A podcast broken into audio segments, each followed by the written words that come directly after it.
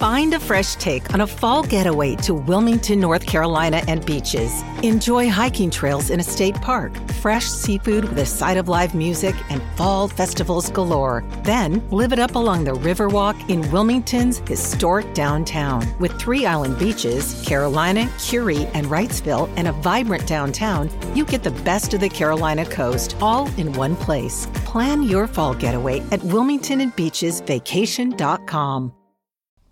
All right, an update from the city of Edmonton. Uh, just a few minutes ago, they've activated the Emergency Operations Center to help communities that are under threat from the wildfire situation in our province. So uh, they've got the evacuation center set up down at the Expo Center. They're also sending some crews and some uh, fire trucks out west of town to help protect the town of Entwistle um, all hands on deck, and and we need to have that. We've got thousands of people out of their homes, and uh, all kinds of um, at least two towns being threatened by wildfires this morning, including Drayton Valley. And Global News reporter Morgan Black has been covering that part of the story this morning as she joins us now. Morgan, thanks so much for your time. I appreciate you being here.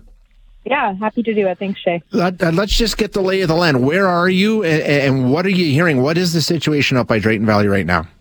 Yeah, so we are about two kilometers north of Drayton Valley, and that is as close as we can get with the police barricade that's blocking people from entering or re-entering the town.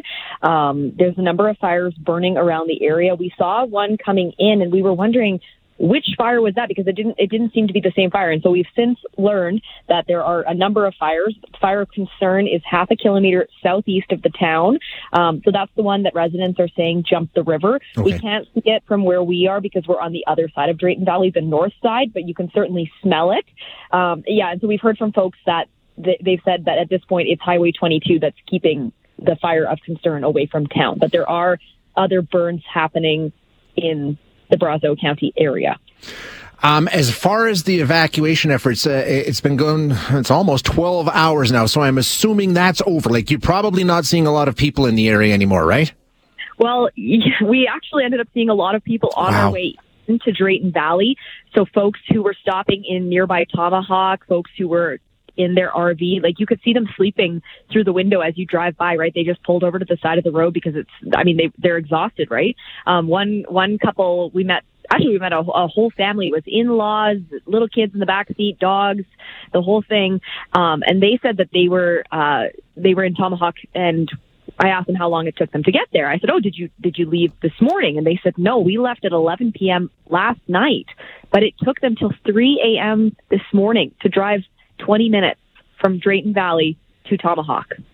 Wow. It was wild. It, it's supposed to be a 20 minute drive, but it took them till 3 a.m. Yeah, I, I, we've got we've talked to some other people, Morgan, saying the same thing. Like it, it, was bumper to bumper traffic getting out of there last night. Understandable, right? I mean, everybody was told get out of town. Um, in terms of uh, updates, we're expecting one at 10:30. Have you? I mean, do you know has anything been lost in Drayton Valley? Like you say, you're not going to be able to go into Drayton Valley, but have you heard anything about structures or anything like that? Do we know the status of the town? Yeah, so we are conveniently very close to the Brazeau County offices, um, but they are not able to provide that information for us right now. We are checking in with them very frequently, getting as many updates as we can. Um, so I hope that that will be information that we'll be able to share um, during the noon news hour. And yeah, so it's it's very it's very fluid, but um, they said they are calling in for more support on the ground and also in the air. Um, it's just it's so many people 7,000 7, people in Drayton Valley that all needed to get out with half an hour's notice. Yeah. It was yeah, it's it's mind boggling.